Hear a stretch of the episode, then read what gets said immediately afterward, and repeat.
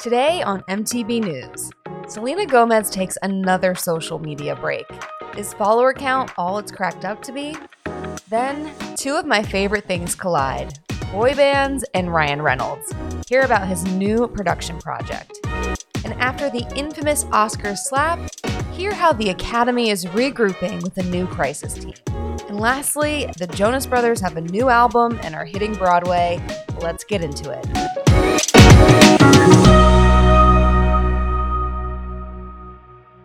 Welcome back to MTB News. You may have heard that Selena Gomez recently returned to social media. She wasn't active for four years as she took a break to focus on her mental health. She's also starring in one of my favorite shows, Only Murders in the Building. And just a few weeks ago, she decided to return to Instagram. And this week, she was also all over TikTok going live. And just this past weekend, she decided to deactivate her TikTok again. There's just, I just feel for this girl because there are always people in the comments still stirring up drama about Hailey Bieber and Selena's past relationship with Justin Bieber and starting rumors and trying to cause beef. And also, not to mention, they can't stop talking about her body. She had to go on TikTok Live, or she chose to go on TikTok Live, I should say, to clarify comments about her recent weight gain. And she decided to explain that her lupus medication causes her weight to fluctuate. And the fact that she even had to do that is just heartbreaking. And now she decided that all of this isn't worth it, all of this noise that comes with having a following What's crazy about this is that the day Selena decided to take a step back from social media is the same day she became the most followed female celebrity on Instagram, surpassing Kylie Jenner.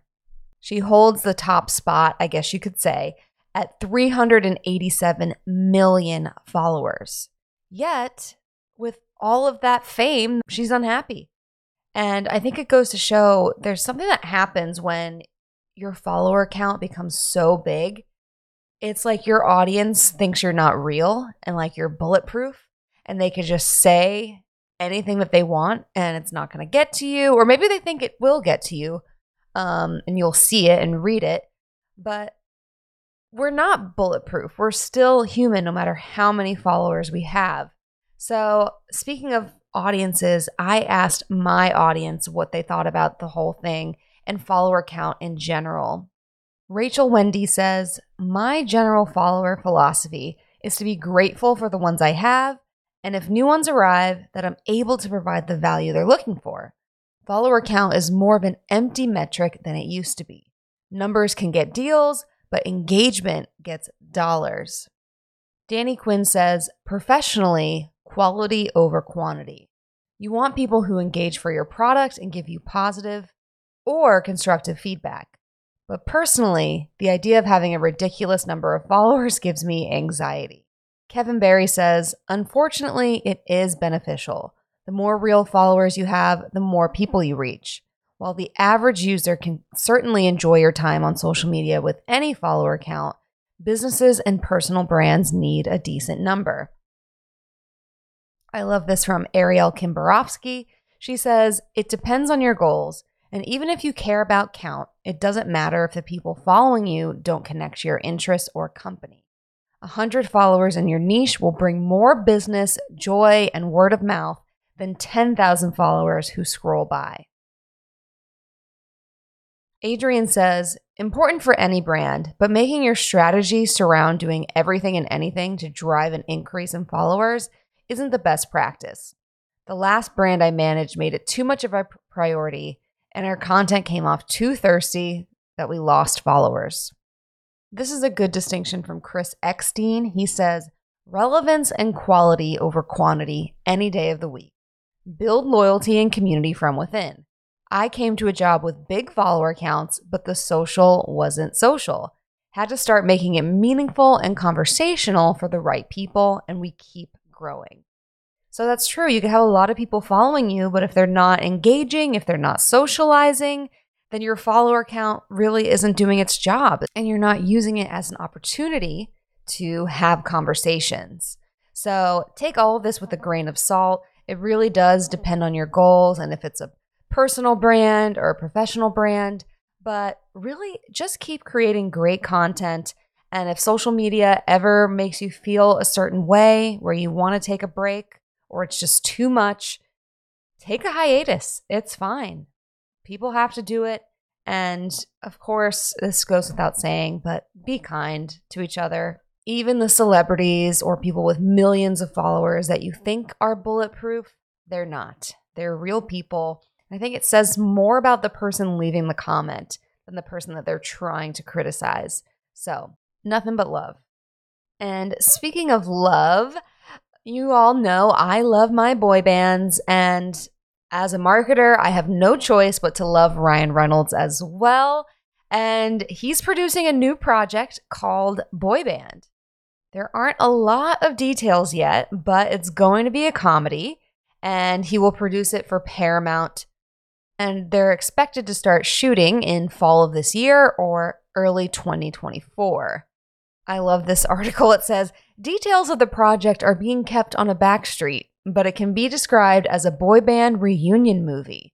The reunion of musical acts from the late 1990s or early 2000s has proven to be a fertile ground for comedy, with Peacock series Girls 5 Eva being a notable example. So we'll see. I expect that he'll be poking fun at my beloved Backstreet Boys. And, you know, I kind of think that's flattering. It's showing that boy bands have stood the test of time it's bringing them back. And even though they may end up being the butt of the joke, I think it's going to work out for everyone in some way. I'm secretly hoping for a collaboration, but we'll have to keep our eyes peeled for that. I asked my audience how may being the butt of the joke actually be a good thing? We see this on SNL all the time, or with skits and tweets, and just how we're able to poke fun uh, in a lighthearted way, not in a cruel way. Jordan says part of the appeal of boy bands is their goofiness, so I think this will be a good thing.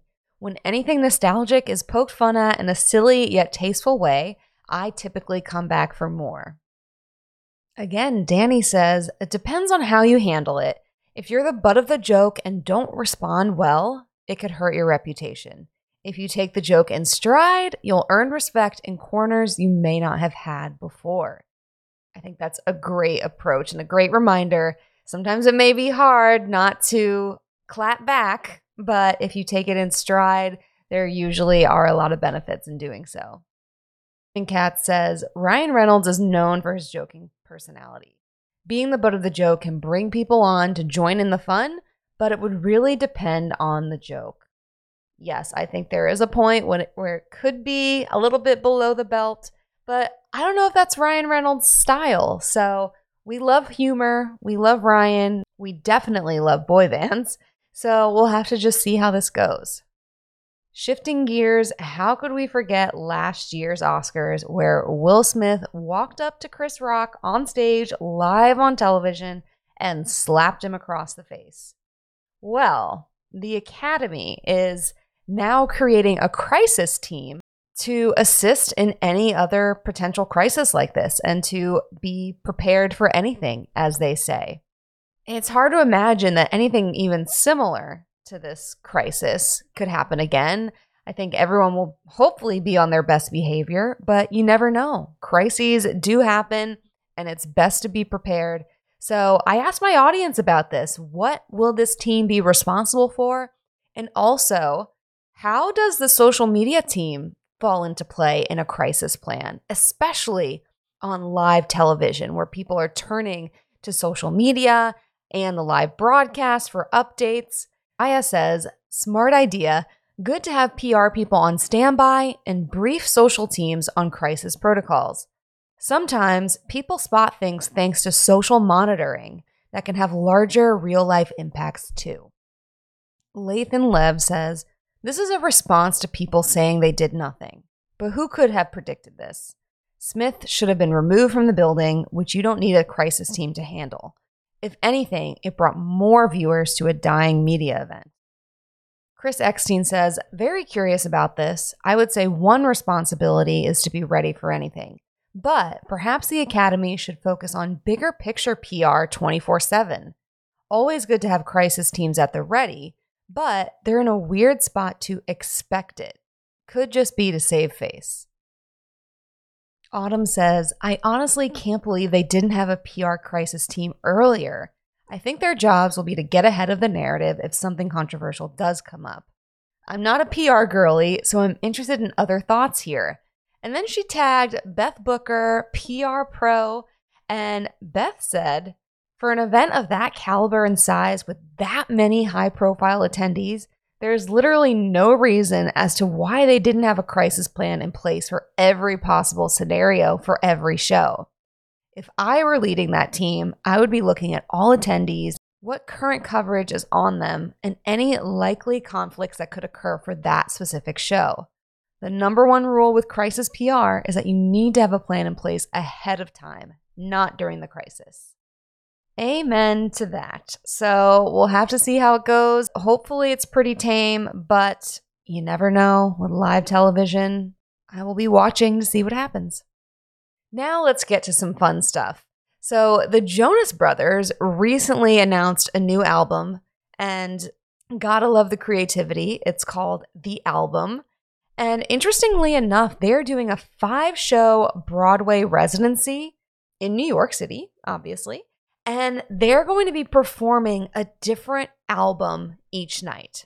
So, March 14th is the Jonas Brothers album. March 15th is their album A Little Bit Longer. March 16th is Lines, Vines, and Trying Times. March 17th is Happiness Begins. And March 18th is the album. And I'd never seen anything like this before. First of all, man, that's going to be a lot of rehearsals to have five shows in a row, five different nights, five different sets and songs and music arrangements and choreography, even all of the things. So that's going to be a lot to rehearse and run through and perfect. But I was thinking about this more so from the fan perspective. My God, five nights, five different experiences oh wow, I would have to go if I was a die-hard Jonas Brothers fan, but wow, that is expensive. It would be really disheartening to have to pick and choose if it's not in your budget to go to all five, which totally understandable if it isn't. That is a pretty penny. You'd have to pick and choose and you want to be a part of all of it. It's not like a regular residency where you know the show is going to be the same each night. So it doesn't matter which date that you pick. So I thought, uh, I thought it was creative and something new, but I also thought this was upsetting for their fans. And the comment section kind of echoed this. Louisa Carr says, Happiness ends now because I won't be seeing this. Oh, and also, not to mention, the tickets go on sale like pretty immediately. And Courtney says, The way I need a little bit longer, like no one understands. I might have to switch tickets with someone if I don't get it. So it's just going to be a huge frenzy. Ugh, I know it's too soon since the Eras tour and Ticketmaster and all of that. I don't know if Broadway tickets are on Ticketmaster. I think they might have their own ticket portal. I'm not sure. But I just I couldn't believe that they announced something like this. And I wonder if the Backstreet Boys will ever follow suit, maybe do another Vegas residency where each week they go through a bunch of their albums and do more of a medley.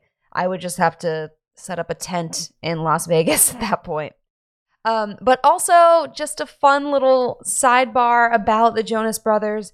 You may know that Haley Lu Richardson, who played Portia on The White Lotus, is a die-hard Jonas Brothers fan. And she was recently on the James Corden show and they arranged a FaceTime with Nick Jonas and she just was beside herself, totally fangirling. And now, a few months later, she is featured in their new single in the new music video for the Jonas Brothers song Wings. And the video is adorable. It's really just showing Portia and her friends in a Las Vegas hotel room getting ready for the show because the Jonas Brothers did do a Las Vegas residency and they're just doing their makeup and dancing and having fun. And I won't spoil it, you have to watch it. But of course, the Jonas Brothers do make an appearance. And I just love that all of her fangirl dreams are coming true. And the White Lotus is still being talked about, is still hot right now. This reminds me of when Skims, as we talked about a few weeks ago, got uh, the escorts from the show to come on and model for Skims. And I just love these cameos, these crossovers from TV into music or from TV into retail. And I will say, the Backstreet Boys, if you have any upcoming music videos where you need a fangirl, I am at the ready. I will book a flight, I will get my friends. So call me, and I will say that is it for today. Don't forget, we have over 70 other episodes in the bank. So take a listen to Making the Brand, and I'll see you later.